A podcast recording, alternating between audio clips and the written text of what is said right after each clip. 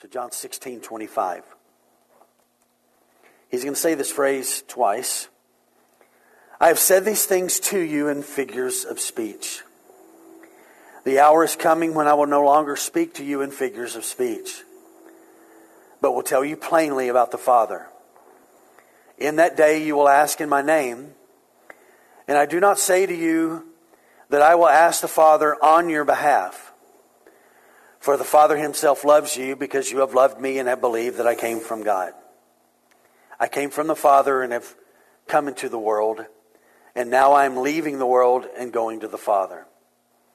His disciples said, Ah, now you are speaking plainly and not using figurative speech.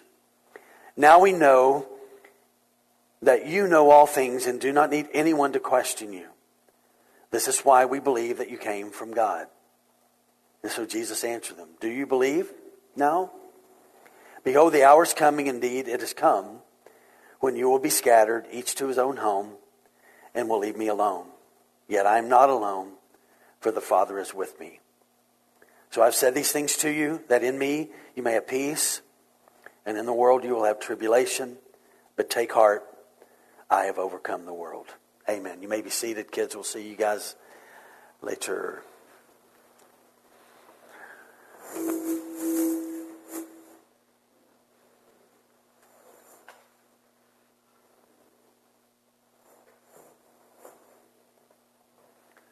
morning.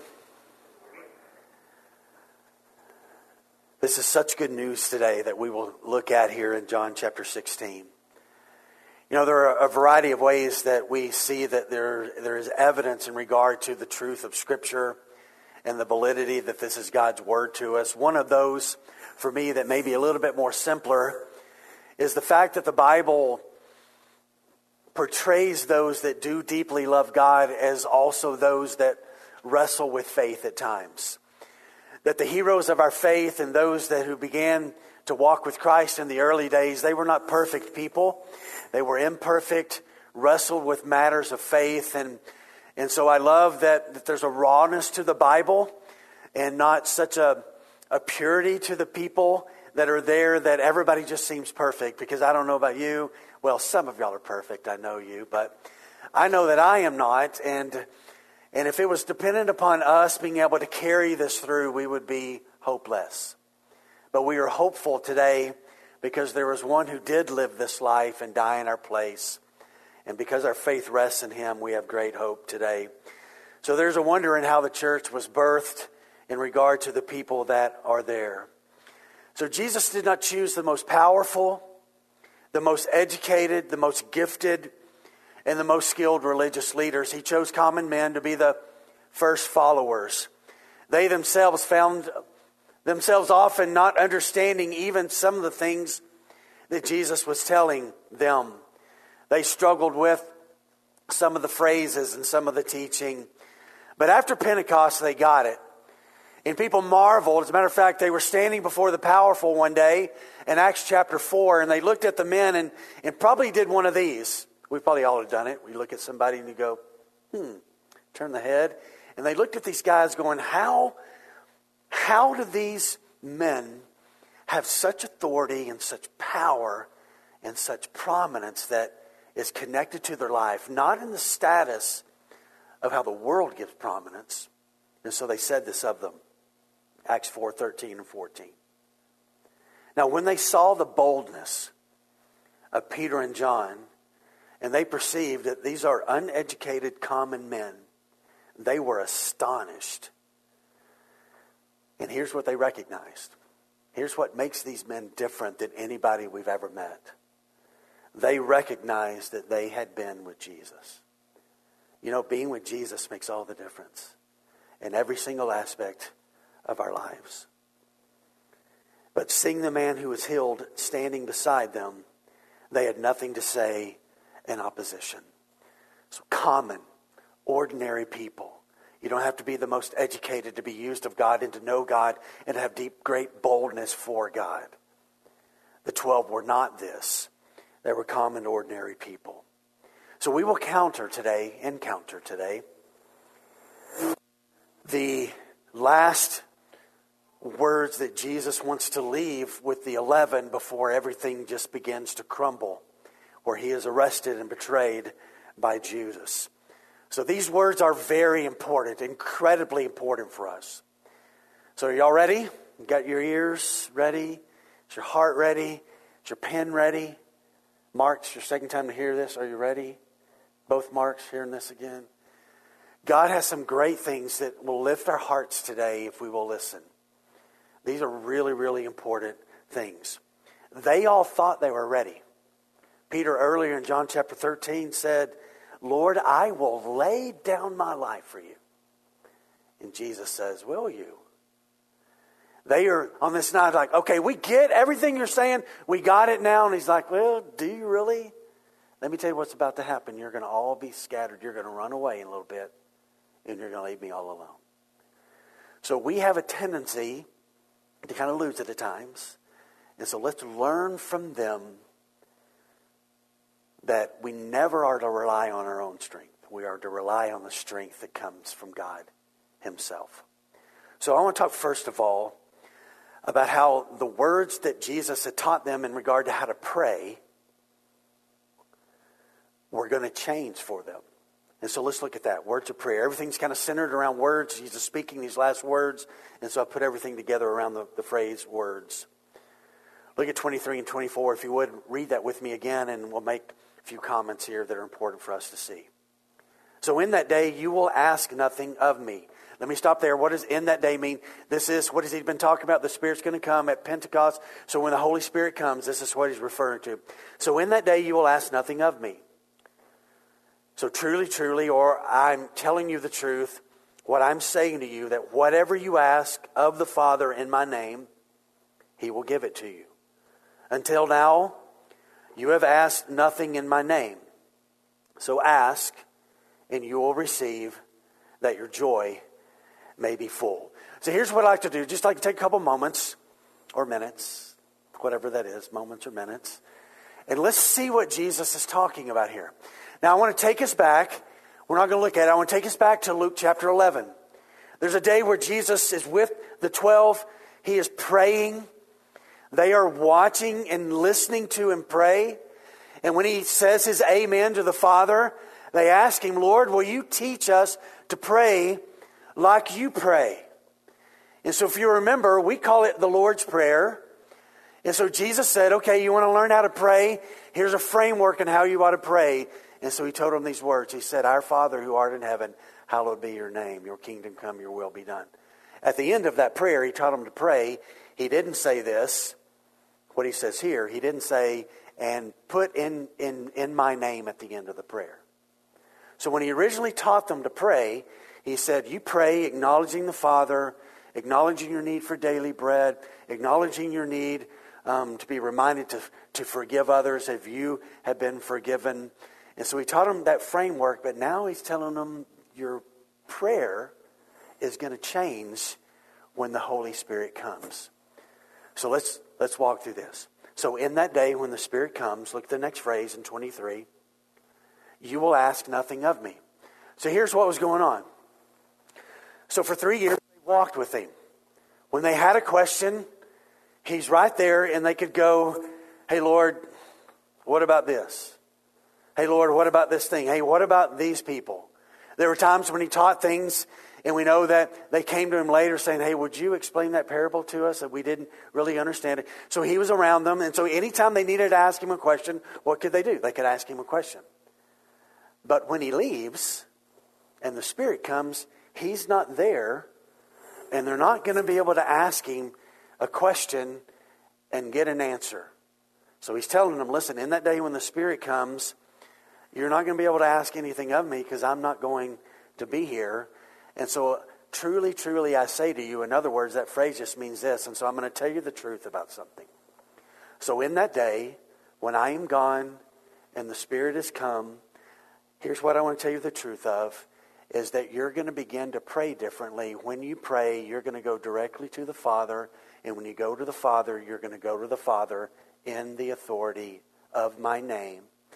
So when we talk about the name of Jesus, what are we talking about? We're talking about everything that's connected to his nature, who he is, and everything that he did.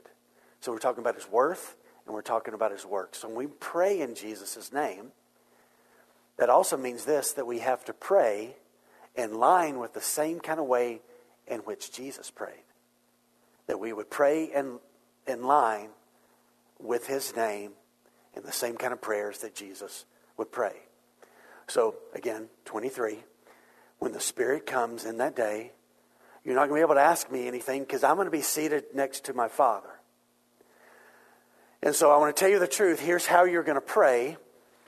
You're going to ask the Father, you're going to go to the Father, but you're going to go to the Father now in my name because I died, I rose, I ascended, and you will go to the Father with complete access to the Father based on the work that I have done for you, dying in your place, ripping the curtain open, providing you access to come directly to the Father.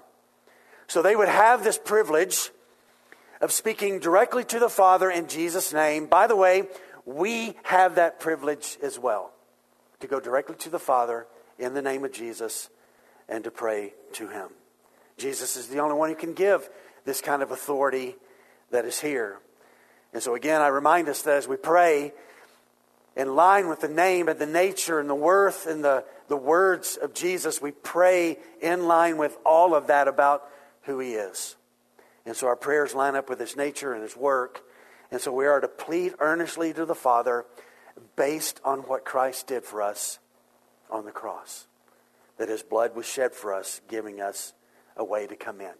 All right, let's build on it. In that day, when the Spirit comes, you're not going to ask anything of me because I'm not going to be here. So I want to tell you the truth that whatever you ask in that day, when the Spirit comes, you're going to ask the Father in my name. And when you ask in line with my name and I, who I am and the words, what does it say there? He will give it to you. Now, I want you to stop and think about how astounding that is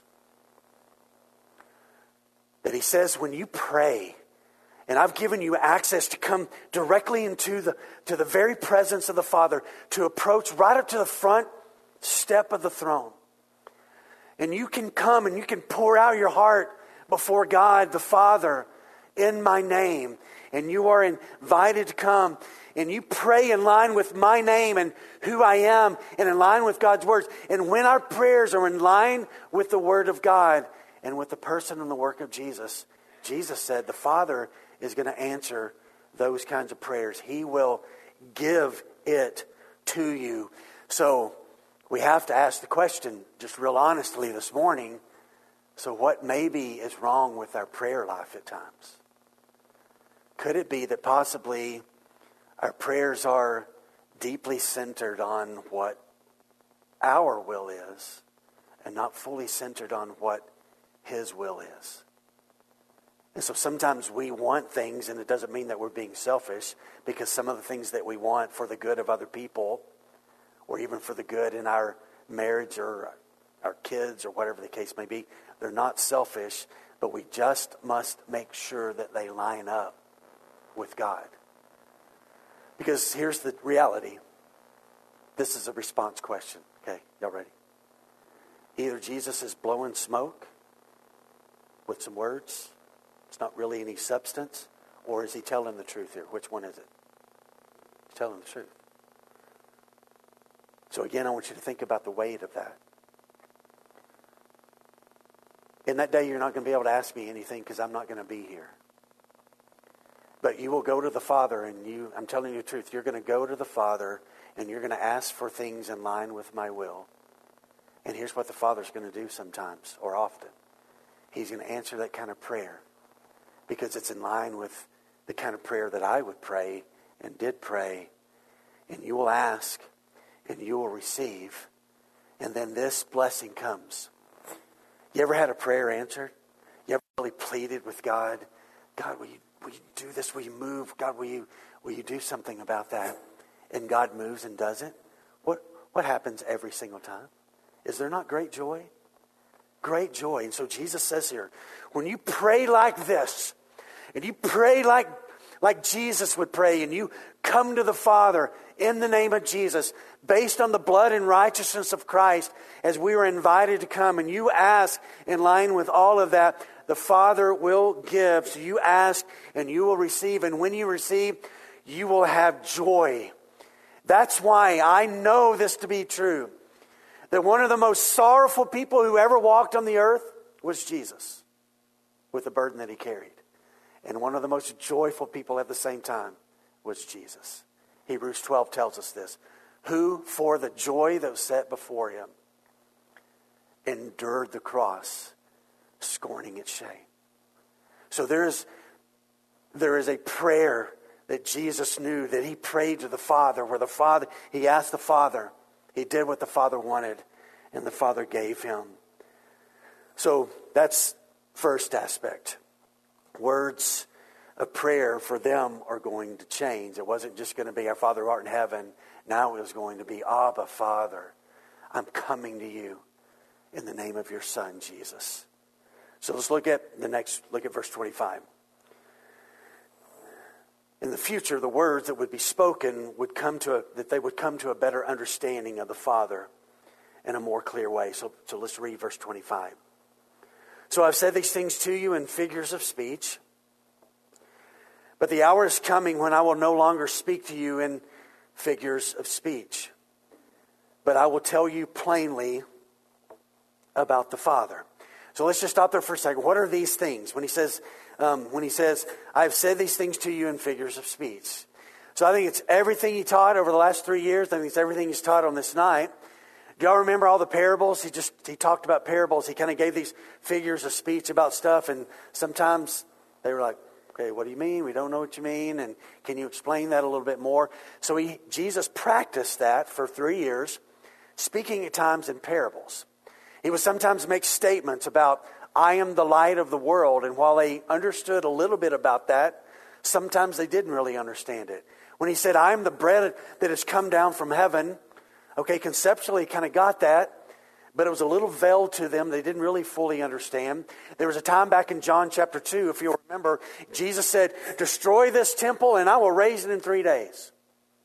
Was he talking about the literal temple? No, he wasn't. He was talking about his body. So he spoke sometimes in these, these parables and other ways of speaking that was hidden, mainly to hide it from the religious leaders. But look what he says here. In that day, when the Spirit comes, the Spirit's not going to speak like I have taught at times and spoken. Everything's going to change. Everything's going to be direct. Everything's going to be clear. You're going to understand it all. So it's true. Sometimes you read Matthew, Mark, Luke, and John, and there'll be some things that Jesus says, and, and we're like, okay, what does that mean? And you got to dig a little more. It's kind of veiled in the point of it, and so you have to look at it. But you read Acts all the way to Revelation, and it's just straightforward speaking. It's just really clear. So Jesus is sharing with these men on this last night, last words, last teaching Man, prayer is going to change for you.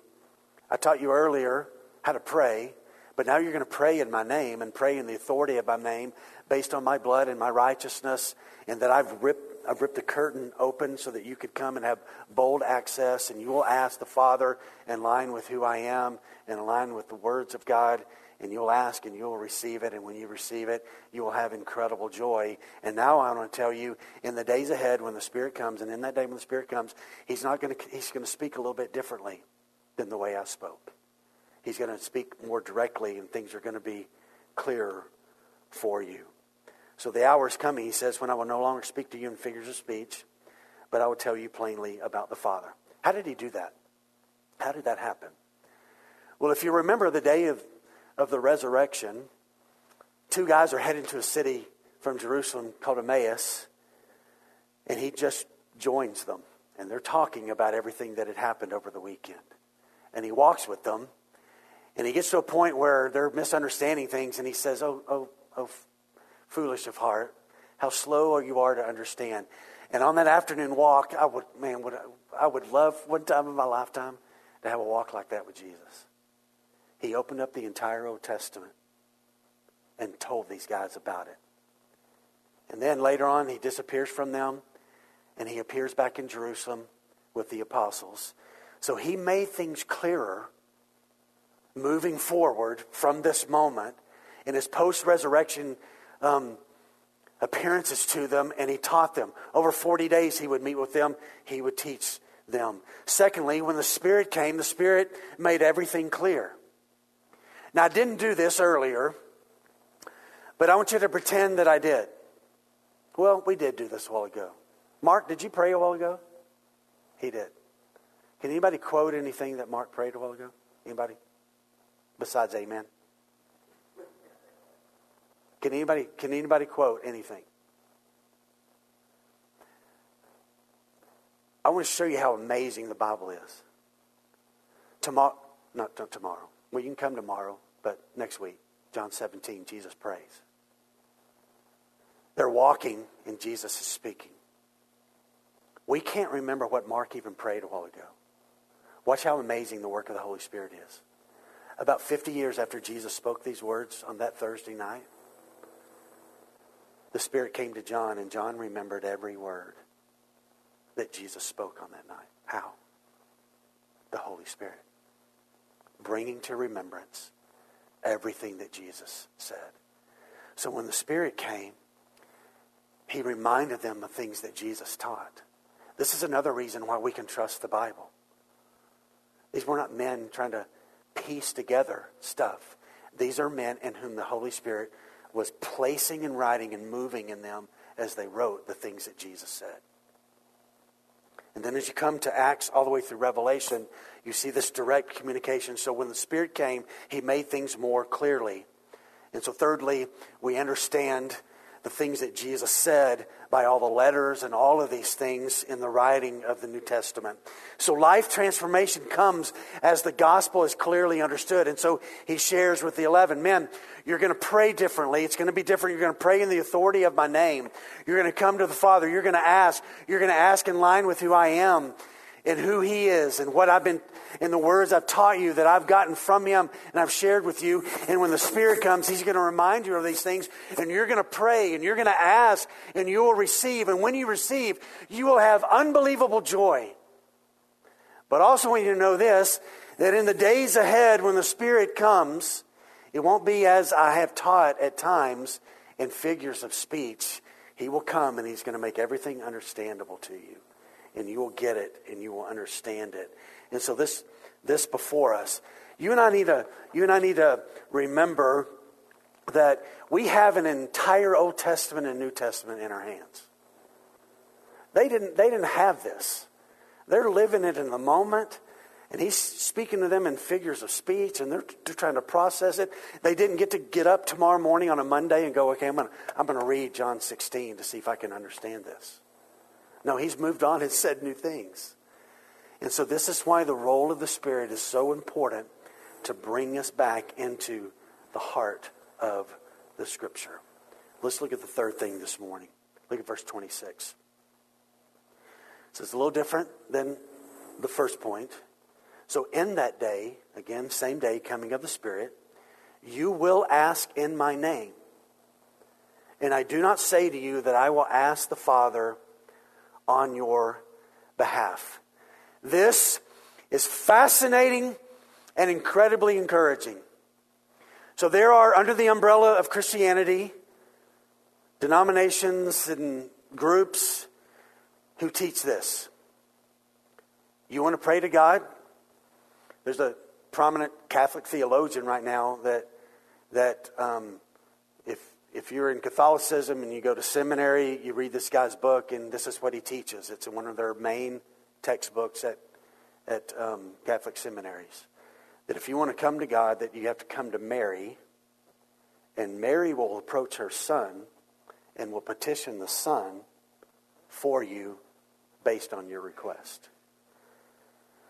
Other groups also will say this that you need a priest, a man priest, somebody like me with a collar, and I look kind of collary this morning, but you got to come to somebody like me, and then you say something to that priest, and then that priest goes to God on your behalf. Is that what's taught here? It's not what's taught here. Something glorious is taught here. Listen also to what Jesus is saying. In the second part of 26, look at it. It's, it's after the word and. And I do not say to you that I will ask the Father on your behalf. In other words, watch. Jesus is not saying, okay, when I go away, here's how prayer is going to work. You say things to me, and then I'm going to go to the Father, and I'll try to coax the Father to listen to what your request is. Now, I want to make clear the New Testament clearly says in Romans and in Hebrews and in 1 John that D- Jesus does something very unique for us. He intercedes for us. He speaks, he does speak to the Father. Well, he's at the right hand, so the, so the Father's here. He speaks to the Father on our behalf. Let me give you the evidence of that. Romans 8:34. Who is to condemn? Christ Jesus is the one who died, and more than that, who was raised, who is at the right hand of God, who indeed is interceding for us. Hebrews 7:25. Consequently, he, Jesus, is able to save to the uttermost those who draw near to God through him, since he, Jesus, always lives to make intercession for them or for us. John, 1 John 2 1. My little children, I'm writing these things to you so that you may not sin. But if anyone does sin, we have an advocate with the Father, Jesus Christ the righteous. Now, watch what Jesus is saying. This is really important. This should impact our prayer life, this should impact our approach of the Father. So, Jesus has died. In his body, in his flesh, he bore our sin. And when he hung on the cross and he spoke those words, It is finished. Into your hands I commit my spirit in the temple, just a little bit away. What happened to that big curtain covering the Holy of Holies? From top to bottom, what did it do? Just ripped in two. Why? Because the Holy of Holies was hanging on a piece of wood outside the city and he had died. And when he died, in his flesh, bearing our sin, he ripped open the curtain so that you and I could come as close to God the Father when we have faith in the Son as we want and plead our case and pour out our heart and worship Him and receive love. And watch what He says here. In that day when the Spirit comes, and you pray in my name, you're not praying to me and then I'm taking the request to the Father, though He does that. He does intercede. We just saw that. Listen to this. We get to go straight to the Father and pray to Him in the name of Jesus. So Jesus is not coaxing the Father to listen to us. He's not giving a motivating speech. Okay, listen, that dope guy down there, you know, he just wrestles with stuff all the time. So, so that's not how this is. Jesus is telling them when you pray, it's going to be uniquely different. You can go directly to the Father on your own. So, yes, He is interceding for us. Praise His name that He's doing that.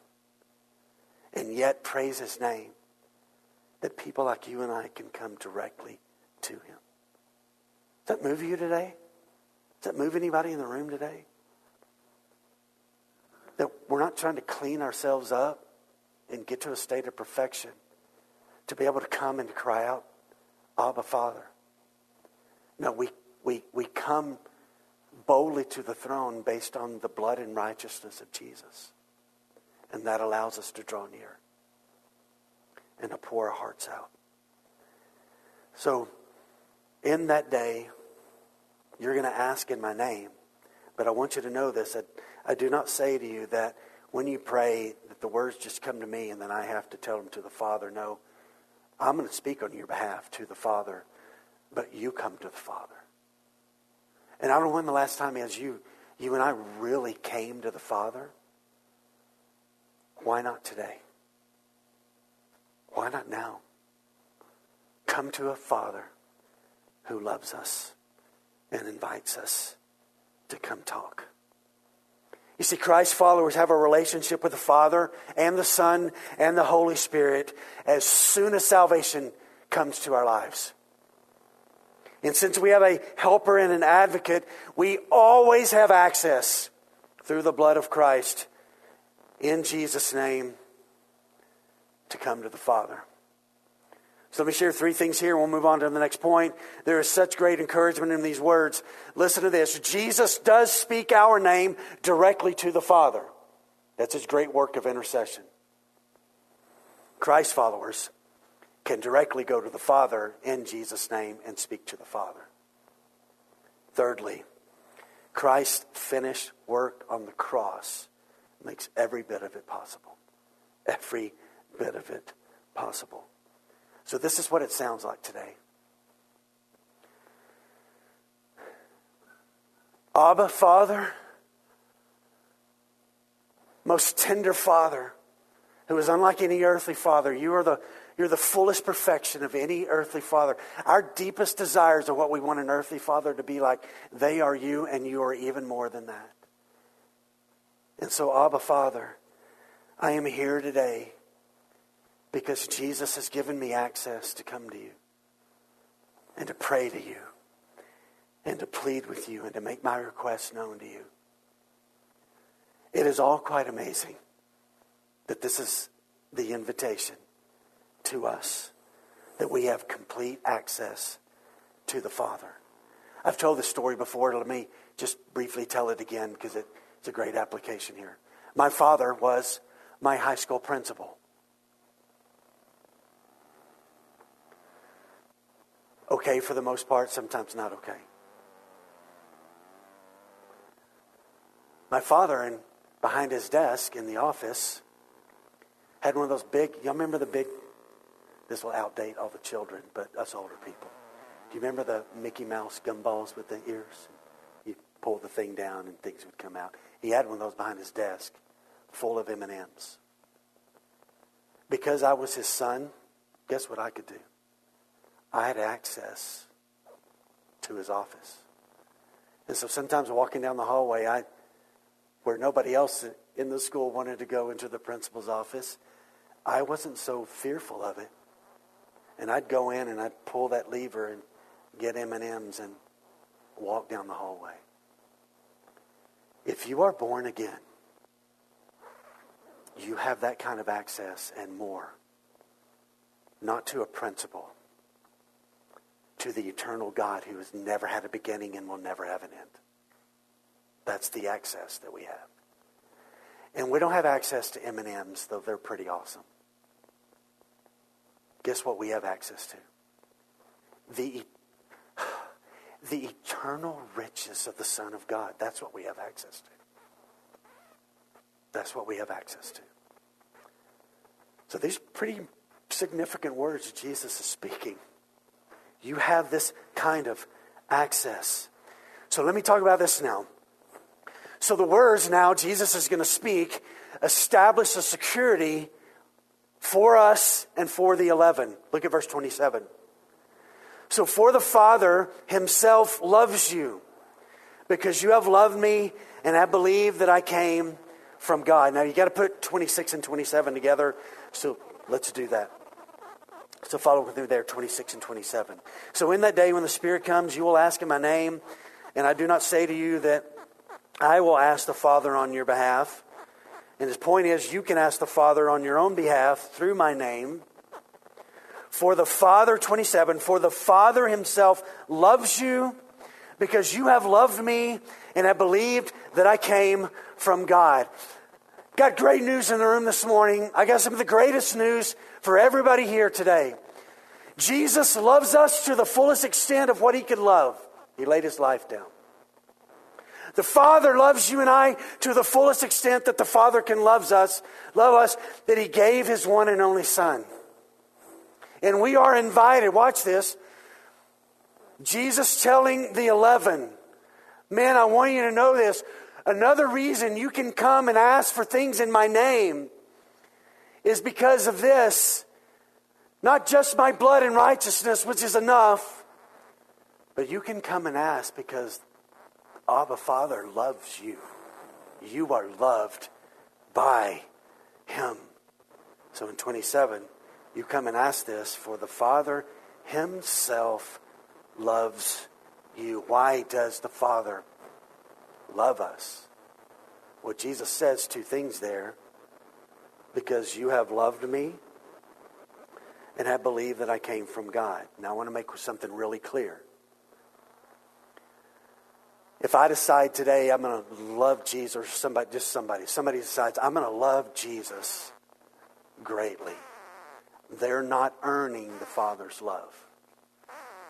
I want to remind us Romans chapter 5, verse 8. God demonstrates his love for us in this that while we were still sinners, Christ died for us. So he loved us before we came to faith. And we were able to come to faith in him and, and be loved by him because he first loved you and I. So Jesus has loved us to the end. Jesus tells them that the Father loves them to the end. The Father has loved them before they even have come into faith. He loves us before we even come into the faith. And so you and I have this incredible opportunity to love the Father, to walk with Him, because the Father loved you and I first. And because the Father loved you and I first, we are able now to love him back and to believe in him and to have faith in him. And so there is an unbelievable great security that has come to us in our lives because of this reality. His great outpouring of love for us is because we believe that Jesus is sent by the Father and this love becomes ours. One of the great concerns that we saw over the last couple of years, and it even not just in that, but at other times in our lives, in other situations, is addressed in 1 John chapter 4.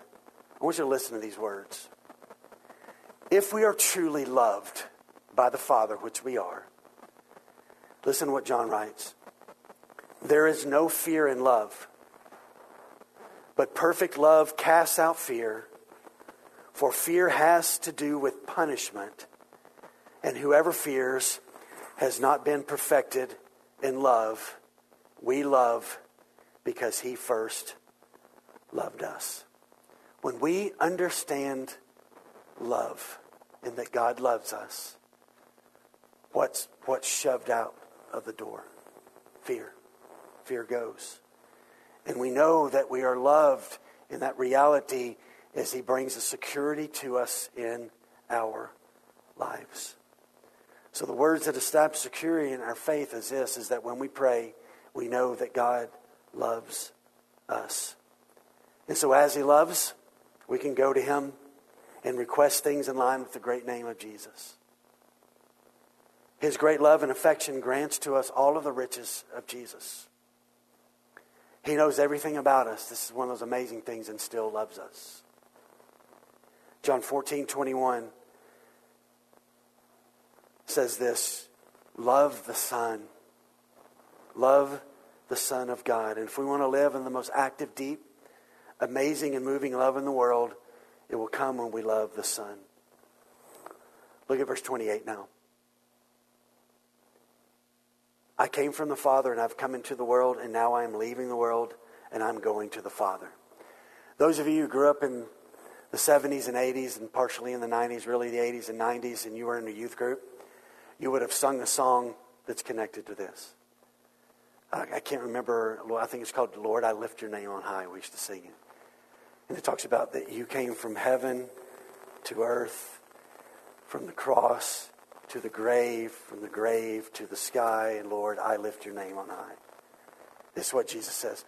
Let me tell you why this salvation that has come to us, this love of God, is so important. Is this? Is this is heaven's love? This is heaven's salvation. It has its origins in heaven, and it came to the earth. It was established on the earth through the work of the one who came from heaven, and then he left the earth and he went to the sky, and he is there at the right hand of the Father. He intercedes for us, and he is coming again. And so, our great hope, the words of the gospel bring this great hope that this salvation is of heaven to the earth and then from the earth back to heaven. And so again, Jesus says this to them. Why do these words bring such hope to us? Is because the Savior of our lives is from heaven. And therefore, secondly, the Savior of our lives brought heaven's presence to the world. He came down as God from heaven to the earth, and then he leaves the earth and he goes back, and then the coming of the Spirit comes here. And when Jesus says these words, I came from the Father, I have come into the world, and now I'm leaving the world and I'm going back to the Father. They looked at him and went, Ah, why haven't you been talking like this all along? We understand what you're saying. We get it. So look at 29. Ah, now you're speaking plainly, and you're not using figurative speech. Now we know that you know all things and do not need anyone to question you.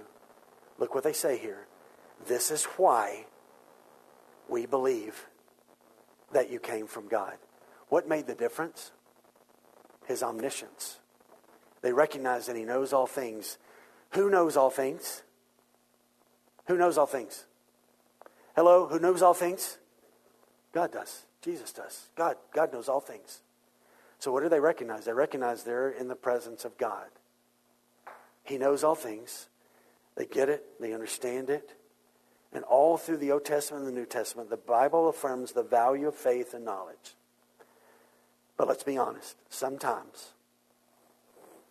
we know things here, and they don't get to here, they don't get to our feet, they don't get to our heart.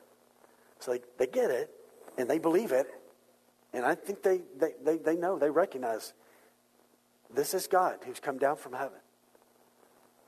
And they're like, oh, okay, we, we get it. We get it. We've arrived. And then he says to them, Have you? Let me tell you the truth, Ben. And he quotes Zechariah chapter 13, verse 7, where it says that they will strike the shepherd and the sheep will flee. So in verse 31, he said, answered them, he said, Do you now believe? Behold, the hour is coming, and indeed it has come when you will be scattered, each to his own home, and you will leave me alone. Let me stop there for a second. Do you notice what he says there? You'll go each to their. Where did they go on Friday night? They went home. So some of them walked quite a ways to go somewhere where they lived. But you know what's interesting? On Sunday night, where do you find them? Even Saturday night. They fled that night, but then they find themselves getting back together at some point in time during the weekend because Jesus appears to them. So sometimes in our life, we, we, we understand and our faith gets weak and we don't follow through. So they affirm who he is, and so sometimes our words are, can be a bit hollow. Can be a bit hollow. So Jesus says, got two more things here. He speaks words of absolute certainty. So all my friends are going to leave me. Every one of them are going to flee. But I'm not going to be alone. His, his certainty was this, is that the Father would not abandon him. So at the end of verse 32, he says, Yet I'm not alone, for the Father is with me. The love of the Father for the Son was absolutely certain in Christ's understanding. And though he knew those he loved best and he had chosen would lose heart on that night and they would flee and they would walk away, his greatest confidence rested in the Father. So when everybody else takes off and they go for the security of self, he knows that he would not be alone. So even as Judas kisses him, even as they, they arrest him, even as they beat him, even as they put crown of thorns in his head, even as he carries his cross, he is not alone and he knows that. That there wasn't a moment that the Father had abandoned him. And we will begin to see this next week in John 17, verse 4. He says, I have glorified you on earth, having accomplished the work that you gave me to do. And now, Father, glorify me in your own presence with the glory that I had with you before the world existed. So he knew the Father wouldn't abandon him. Let's close with verse 33. if you would, please read that with me again. Don't skip over the first one, two, three, four, five, six, seven words. The ESV says, I have said these things to you. A specific purpose, I've said these things to you, and here's the purpose that in me you may have peace. In the world you will have tribulation, but take heart, I have overcome the world. Jesus speaks where the glad news is found and where the bad news is found. He speaks where the glad news is and where the bad news is. One of the most important things that we need to know and we need to have, we need to possess in our lives, is the ability to know the truth, to differentiate the truth from the lies, because the world system lies. Are we in agreement about that? The world system in the hands of the enemy lies always, doesn't tell the truth. And we've seen this ever more in our day. Stuff we've been told not true about multiple, multiple things. So the system of the world is not about truth. It's not about God. It's not about righteousness. It's not about Christ. It's in the hand of the evil one, and so it lies. And it uh, can only offer one thing. And so Jesus says here, listen, here's the reality. I have, listen, I've said all of these words over the past three years. I've said all of these words on this night so that the words would drive you to me. All of this. The Father told me what to say. I heard what the Father said. I told you what the Father says. And in that day, I'm going to go away, and you're not going to remember this. I will go away. The Spirit will come. We talked about it a few weeks ago. He will guide you into all the truth. And so, all the things that you're going to forget about, the Spirit's going to bring to your remembrance, and you will need them because He, he works in the realm of truth. He is the Spirit of truth. And so, listen to Jesus' words here. Last teaching words to them. I have said all of the words of the Father to you for this purpose, these words for for this purpose, to drive you to me. And when you get to me, you will have peace. Now, this word peace here is not the concern about what's happening in Europe right now. This word for peace here is not about absence of war. The word peace here means to be whole, to be restored, to be reconciled to God. So Jesus said, I've said all this stuff to you, all of these words, all of this teaching, all of these words.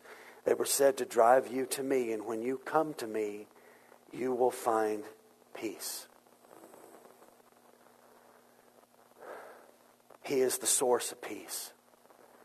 Therefore, in a broken world and one where they would be hated, then their lives got to be connected to Jesus if they're going to be whole. And when you get to me, the words drive you to me, and when you get to me, you may have peace. I will make you whole in salvation. I offer peace. And then Jesus says these words In the world, let me tell you what the world's like. We don't use this, well, we use it. I don't know if we've ever really understood it, but let me, let me define for you what the word tribulation means. In the Greek, the word tribulation means intensified pressure. Let me tell you what you're going to find in the world as a Christ follower ever escalating pressure on you to choose righteousness and to go against the culture and to go against the world system. And as you go against the world system, it's not going to love you because you're not of this world, because I've chosen you out of this world. Keep in mind, it's going to hate you. It hated me first. If they persecute you, me, they persecute they're going to persecute you. This is the reality, and the world is just going to ever increase intensified pressure. And so I've told you all these things that as the intensified pressure continues to come to you, I've told you these words to drive you to me. And when you get to me, even in the midst of intensified pressure, and you get to Jesus, what do you get? Peace. Peace. You know, we should have been over the last two years the greatest example in every culture of peace. Christians should have been. I'm not saying that we weren't, but I'm just saying we should have been. Then a world that was so fearful. If perfect love casts out fear, then why were his people so fearful? Could it be that we didn't really know that Abba Father loves us? And the world will continue to intensify pressure and intensify pressure. Jesus said that. And so I told you these words to get you to me. And when you get to me, I make you whole. You find peace in me. In other, then he says the word here. In the world you have tribulation, and he closes out 33. But you take heart, be encouraged, be of good cheer. I have overcome the world. This Greek word here, overcome, is where we get our word Nike, which means victor. He's the overcomer. He's greater than Nike shoes. He's the victor. He's Nike, not Nike, God. He's the victor. He's overcome Satan. He's overcome every hatred of man in every generation. The world has been trying to get rid of Jesus for 2,000 years. Remember what he said in Matthew 16? The gates of hell will not prevail. Will not prevail. He is the victor over every false philosophy and every religion of the world. And so, therefore, the one who is the source of all of life is speaking to us to drive us to Him so that we would be whole, we would find peace, and that we would see that in the midst of a world of intensified pressure, when I find Jesus, I find peace. And when I find Jesus, I find peace. And I find the victor. I find the one who has won. There is no philosophy, there is no religion, there's no way of the world that can lead to life, can lead to God, can lead to peace.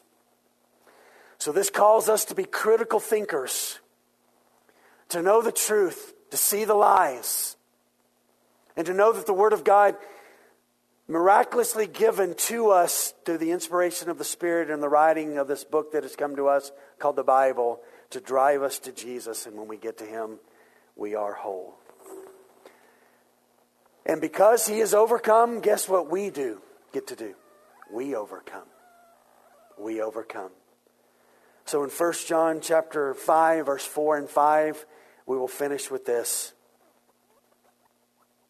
For everyone who has been born of God, everybody who's in a relationship with God, everyone who's been born of God overcomes the world, its system that intensifies its pressure. Everyone who's born of God overcomes the intensified pressure. And this is the victory that has overcome the world our faith. So we do that? No, no, we don't do that. What our faith rests in does that. So he says in verse 5 Who is it that overcomes the world and its system and its lies and all of that? Except the one who believes that Jesus is the Son of God. So we become overcomers where our faith rests and that Christ is the Son of God. This week, this month, next year, God will give us a cup in life that will be sweet.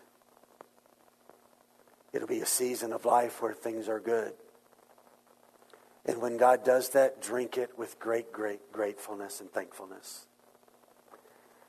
There'll be a time when God will make our cup a bit bitter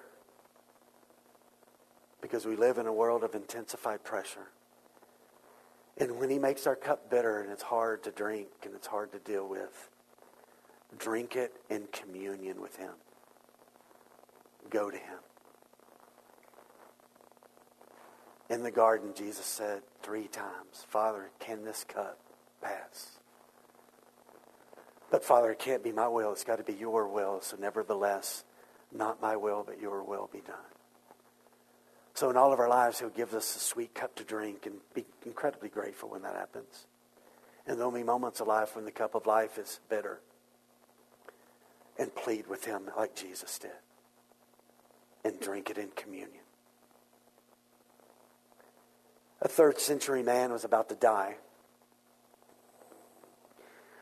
So he took out a piece of paper and whatever you had back then, or a scroll, animal skin, whatever it was. And he wrote his last words to a friend.